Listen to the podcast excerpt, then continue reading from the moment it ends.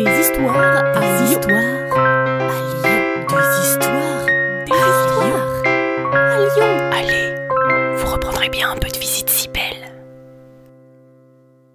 Nombreux sont ceux qui à Lyon cherchent l'entrée des catacombes, des souterrains, des tunnels, des passages secrets.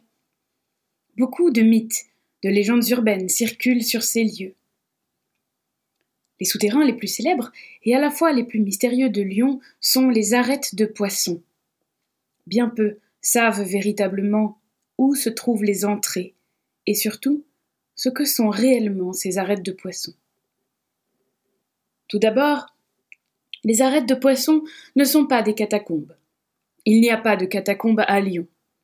Les arêtes de poissons sont un mystérieux réseau de galeries souterraines situées sur la partie est de la colline de la Croix-Rousse.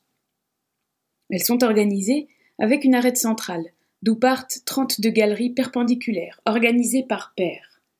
Chaque arête fait exactement la même hauteur, largeur et profondeur. Les murs sont en pierre de taille, avec une très légère voûte de belle facture. Les arêtes ont été redécouvertes en 1959 par hasard. Des ouvriers de la voirie perçaient un trou à l'angle de la rue Grognard et de la rue des Fantasques. Ils tombent alors sur un puits de plusieurs dizaines de mètres de profondeur. Rapidement étudié par Amable Audin, célèbre archéologue lyonnais de la deuxième moitié du XXe siècle, les arêtes de poissons seront longtemps squattées, puis fermées par les services municipaux. De nombreux cataphiles militent aujourd'hui pour l'ouverture et l'étude approfondie de ces souterrains. Mais que sait-on vraiment de ces souterrains? Quand ont-ils été construits? Et pour quelles raisons? Deux personnes ont tenté de répondre à ces questions. Walid Nazim est un passionné d'histoire qui s'est intéressé aux arêtes de poissons, au point de publier un livre sur leur origine. Pour lui, les souterrains auraient été construits au Moyen Âge pour y cacher le trésor ramené de Jérusalem par les Templiers, ou peut-être d'autres trésors servant à financer le célèbre ordre du Temple, ordre monastique des moines chevaliers créé pour protéger les routes des croisades. Cette théorie, cependant, est contestée par Jamila Felag, maîtresse de conférences en histoire de l'art antique à l'université de Grenoble et spécialiste de l'histoire antique de Lyon.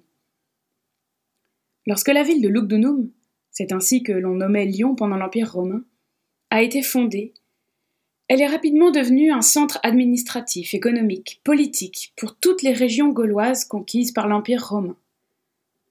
On constate à Lugdunum la présence de nombreuses administrations fiscales, un important atelier de frappe monétaire, ainsi qu'une cohorte urbaine, une unité militaire d'exception présente dans trois villes de l'Empire seulement Rome, Carthage et Lyon. Les arêtes de poissons auraient sans doute été construites pour conserver le trésor des administrations fiscales et de l'atelier monétaire gardé par la cohorte urbaine. Difficile aujourd'hui de départager ces deux théories, faute de preuves tangibles.